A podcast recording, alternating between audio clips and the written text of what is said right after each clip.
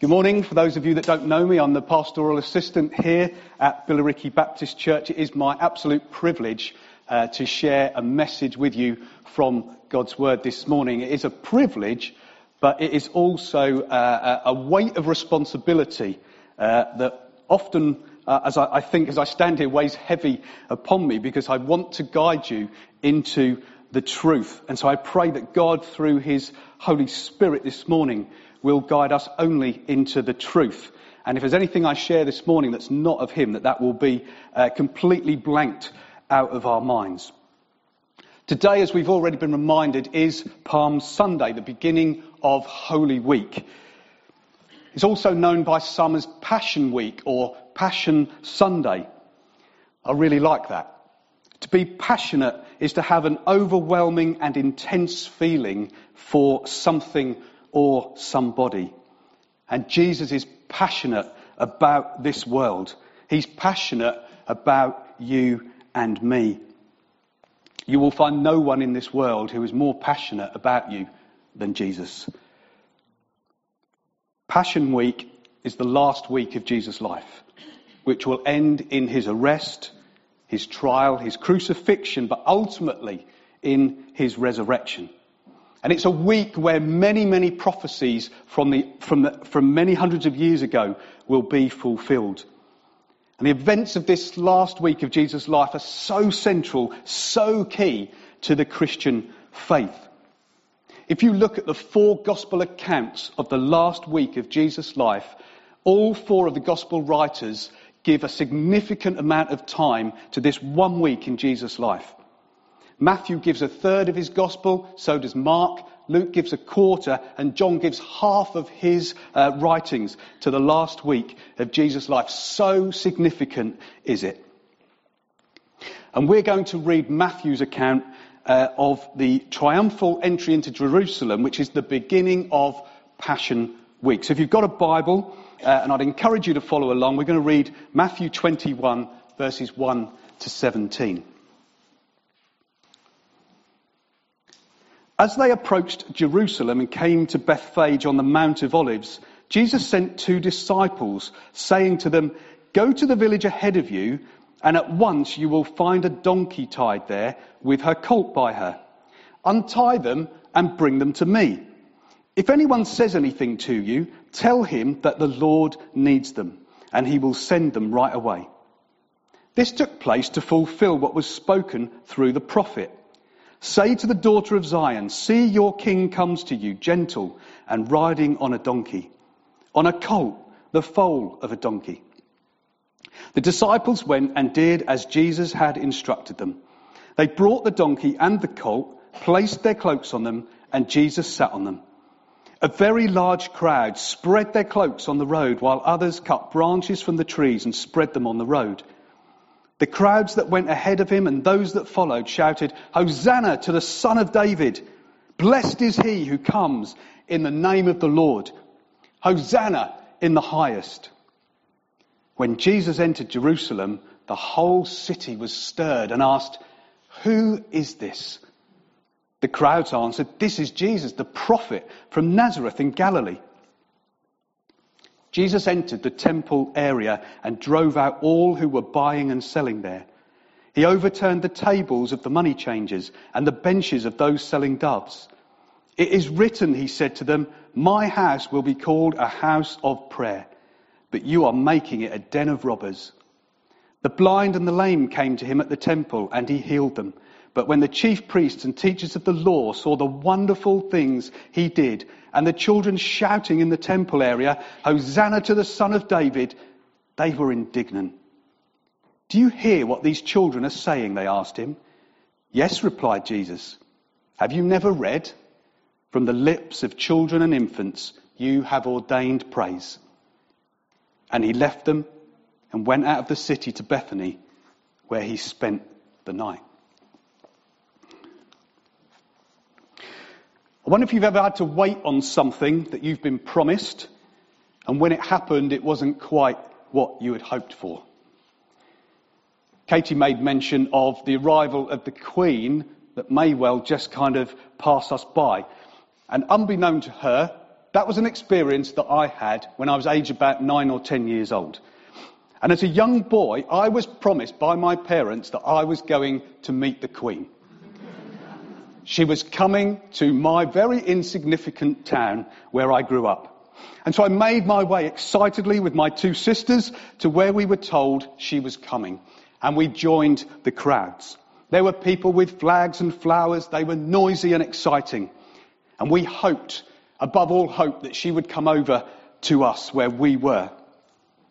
We waited ages, and all of a sudden she arrived, but not on foot, but in a car. And she was driven as quickly through as quickly as she came. And while we were furiously waving on one side of the road, she was furiously looking in the other direction, and she didn't even give us so much as a glance.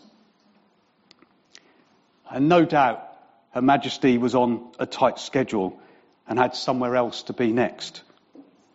I rather suspect that a lot of the Queen's appointments and plans are put together in such a way that she doesn't have an awful lot of choice about what happens and when for her own safety and security. Those important decisions are taken by others rather than by herself. But when we look at this passage this morning that we've just read, we see Jesus, or certainly I believe we see Jesus, making important choices. Choices that he makes. And it's three of those choices I want us to look at this morning. And the first one is this. Jesus chooses his time and his place. For the last 3 years, Jesus, who we today recognise as the Son of God and the promised Messiah, had been travelling around Israel, teaching, healing, and performing miracles, making known the kingdom of God.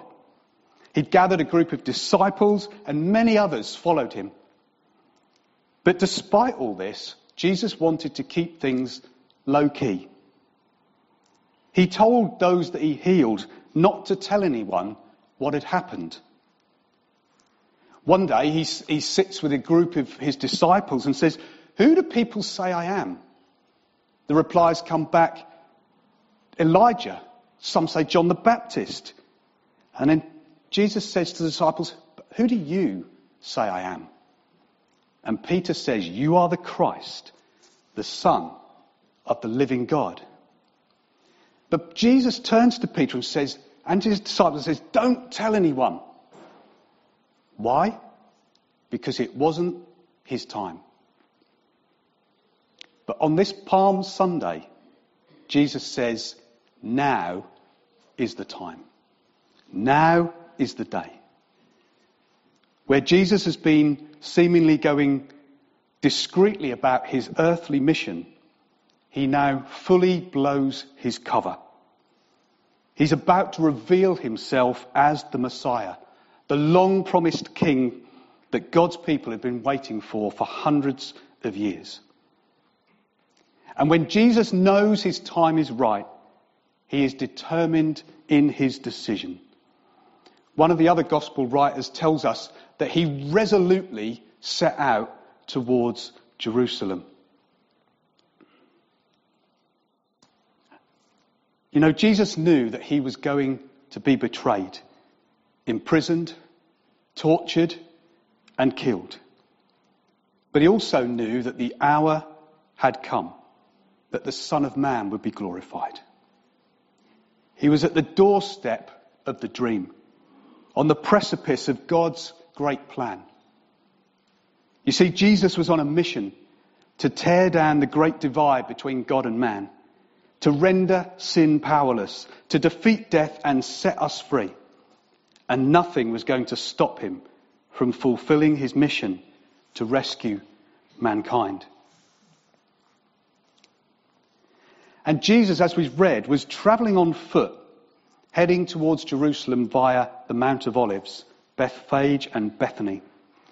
And I just want to stop here for a moment, because that reference to the Mount of Olives, Bethphage and Bethany is picked up in every single one of the four gospel accounts of Jesus entering Jerusalem. And I believe there's real significance in that. And I want to just go across to the Old Testament, to the book of Ezekiel. And Ezekiel was a man who had some visions. And in one of those visions, in chapter 10, Ezekiel sees the glory of God depart from the temple. And we see it in Ezekiel chapter 10, verses 18 and 19. Then the glory of the Lord departed from over the threshold of the temple.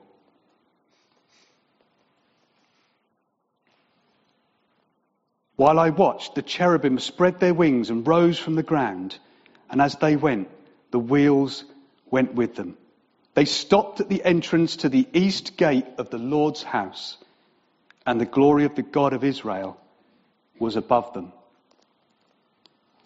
The glory of the God leaves the temple by the east gate, and then eventually in chapter 11 and verse 23, the glory of the Lord went up from within the city and stopped above the mountain east of it. What a sad picture of the glory of God leaving the temple.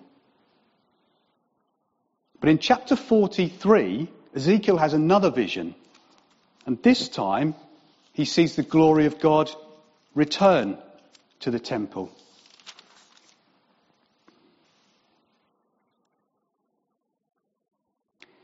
He says, then the man brought me to the gate facing east, and I saw the glory of the God of Israel coming from the east.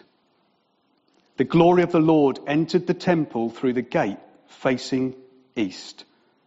And then the Spirit lifted me up and brought me into the inner court, and the glory of the Lord filled the temple.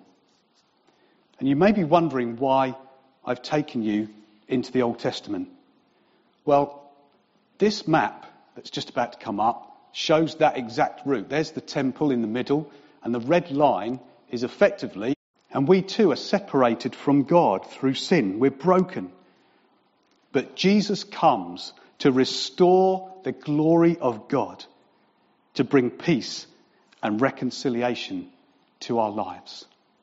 The glory of God comes back through the east side and into the east gate as Jesus enters Jerusalem. And so as Jesus comes close to Jerusalem itself, he sends two disciples ahead to a village. And he says to them, you're going to find a donkey and a colt. Untie them both and bring them to me. And if anyone asks anything, tell them that the Lord needs them. I love that little phrase. Tell them the Lord needs them. When has Jesus ever needed anything? And yet here, just for a moment, we see the humanity of Jesus, who just says, I need this donkey and this colt to fulfill my mission. What does Jesus need from you to help him fulfill his mission of the kingdom of God? Why did Jesus need them? Well, he needed them because he was about to fulfill a very clear prophecy from the Old Testament, something that would give a massive clue to those looking on as to who he was.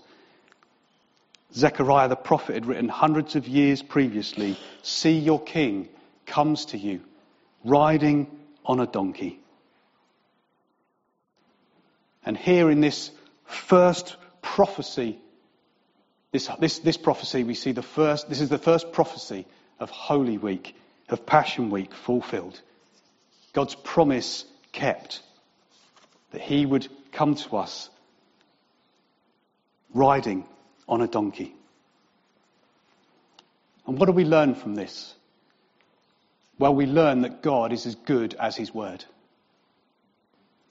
And I wonder today, have you had a word spoken over your life? Have you had a promise, a prophecy from God that you're yet to see fulfilled? I want to say to you this morning, if it is from God, you can trust him. You can trust him that he knows exactly the right time and the right place for that to happen.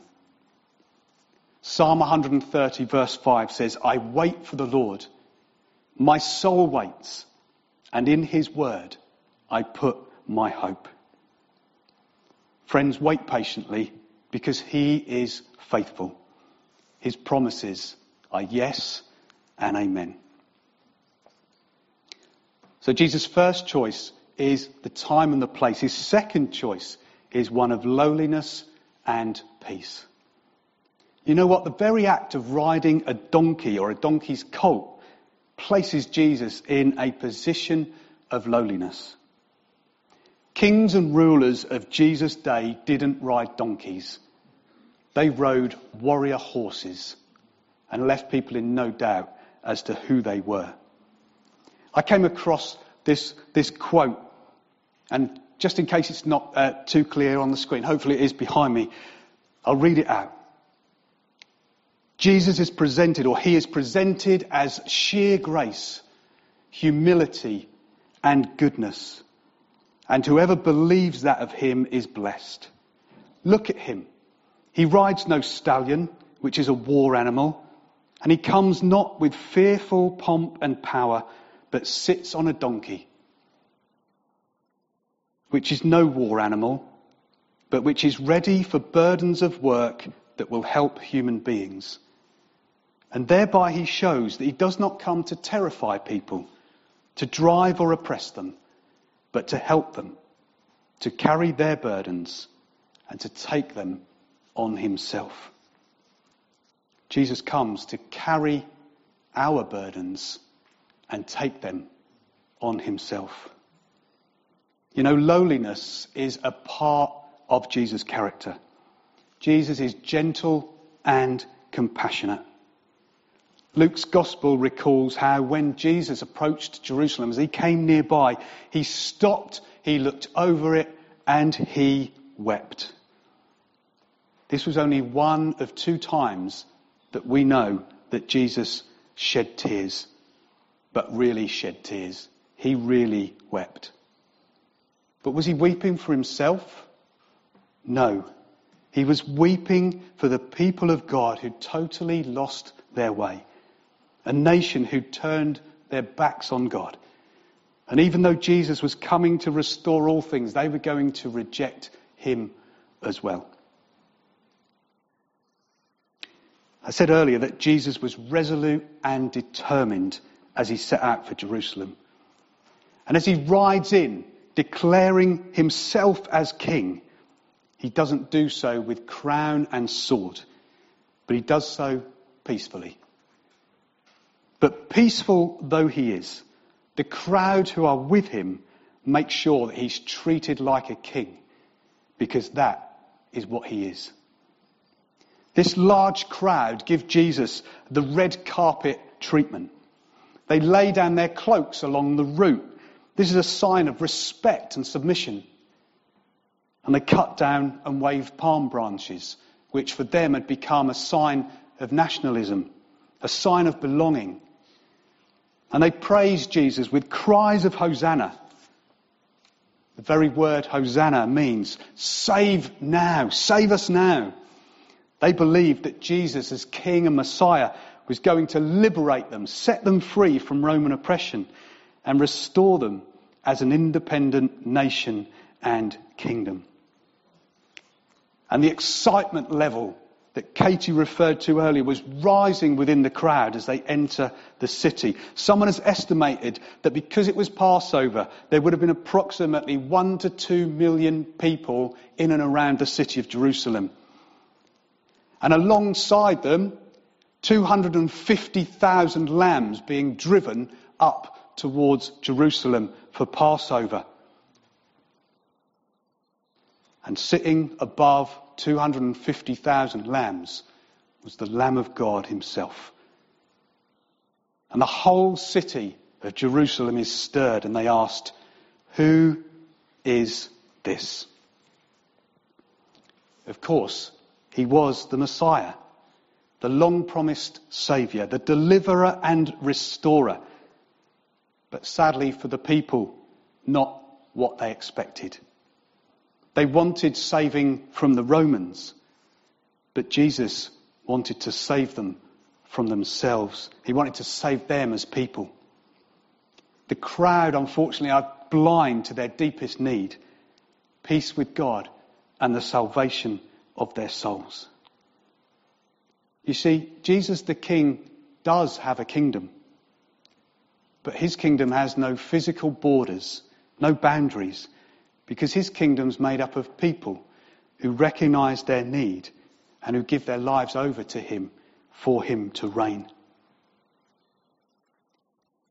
When Jesus they had so vociferously praised doesn't live up to the people's expectations, a few days later the crowd are honouring a different king, shouting, "We have no king but Caesar," and calling for Jesus, the bringer of peace, to be crucified. What can we learn from this? Well, we learn that Jesus is gentle and lowly. He is full of compassion. He's compassionate to you this morning, in whatever situation you may find yourself in. There are a number of people potentially this morning who are watching this from a hospital bed, members of our own church here. I just want to say to you, if you are, Jesus draws alongside you. He is full of compassion, and he's full of grace and kindness, and he draws you in. He wants to come close to you this morning. The words of a song that we often sing says this, "You're my friend and my brother, even though you are a king." If you need Jesus to draw close to you this morning, in whatever circumstances you find yourself, know that he is gentle and humble in heart.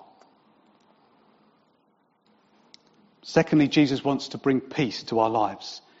He wants us to know peace with God. And he brings it in an unexpected way by giving up his life on a cross for our forgiveness and freedom, and to fill an emptiness in our lives that nothing else can. Maybe you're sitting here this morning and you're asking, like that crowd in Jerusalem, "Who is this?" And I pray this morning that you will find the answers, that Jesus is your saviour, your friend, the one who comes to restore you to God. And then finally, the third choice that Jesus makes is he chooses to clear the temple. And this is part of the Palm Sunday story, so I felt it right to include it. See, having entered Jerusalem, Jesus goes up to the temple. But sadly, he's not impressed by what he finds. You see, on the outside, the temple is grand. But on the inside, this beautiful place of worship had become what Jesus described as a den of robbers. You see, people who came to worship at the temple needed a special temple currency in order to buy sacrifices. But the merchants and money changers were cheating people all over the place. And this whole thing dishonoured God.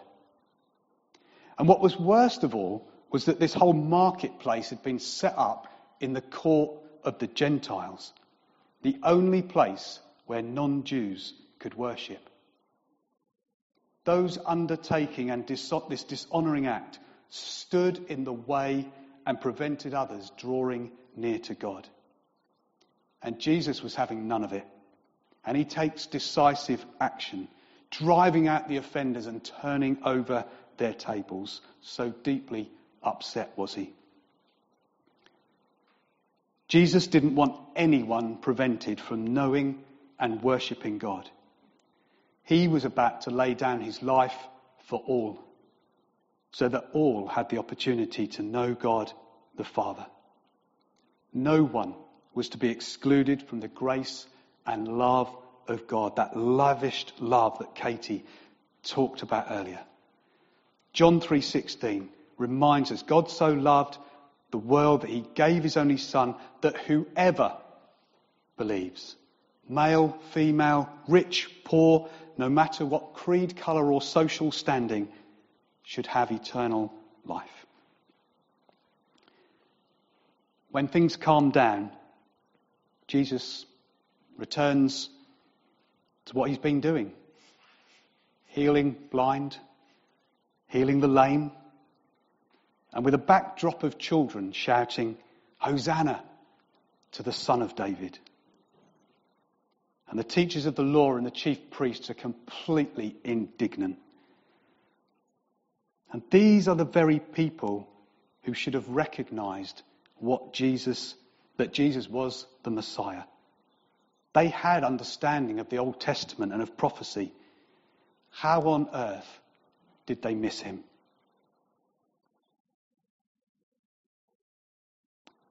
I pray this morning that we will not miss Jesus.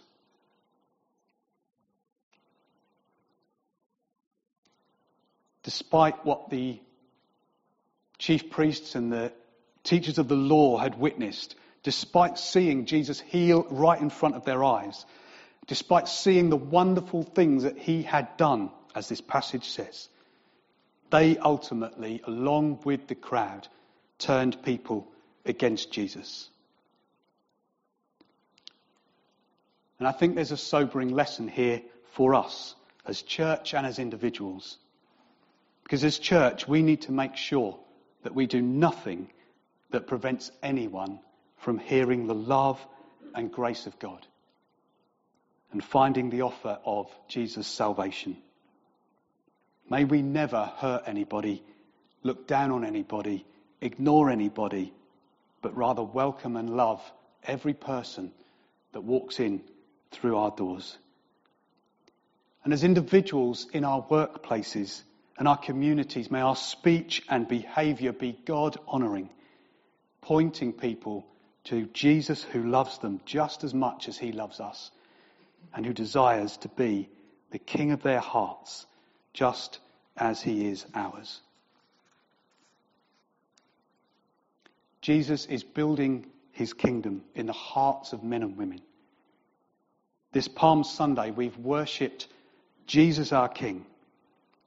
And one day, he will return and we will worship into eternity. Revelation chapter 7, verse 9 is a vision of the future of heaven. And it simply says this: there were people from every tribe, nation, people and language standing before Jesus holding, and I did never have ever seen this before, holding palm branches in their hands and worshipping him. That's what we look forward to. But until then, may we constantly keep our eyes on the King. May we worship him for who he is. And as we close, can I just put up 4 things to reflect on? I pray that something of this morning will be a blessing to you, and the Holy Spirit will seal something in your heart from his word. Amen.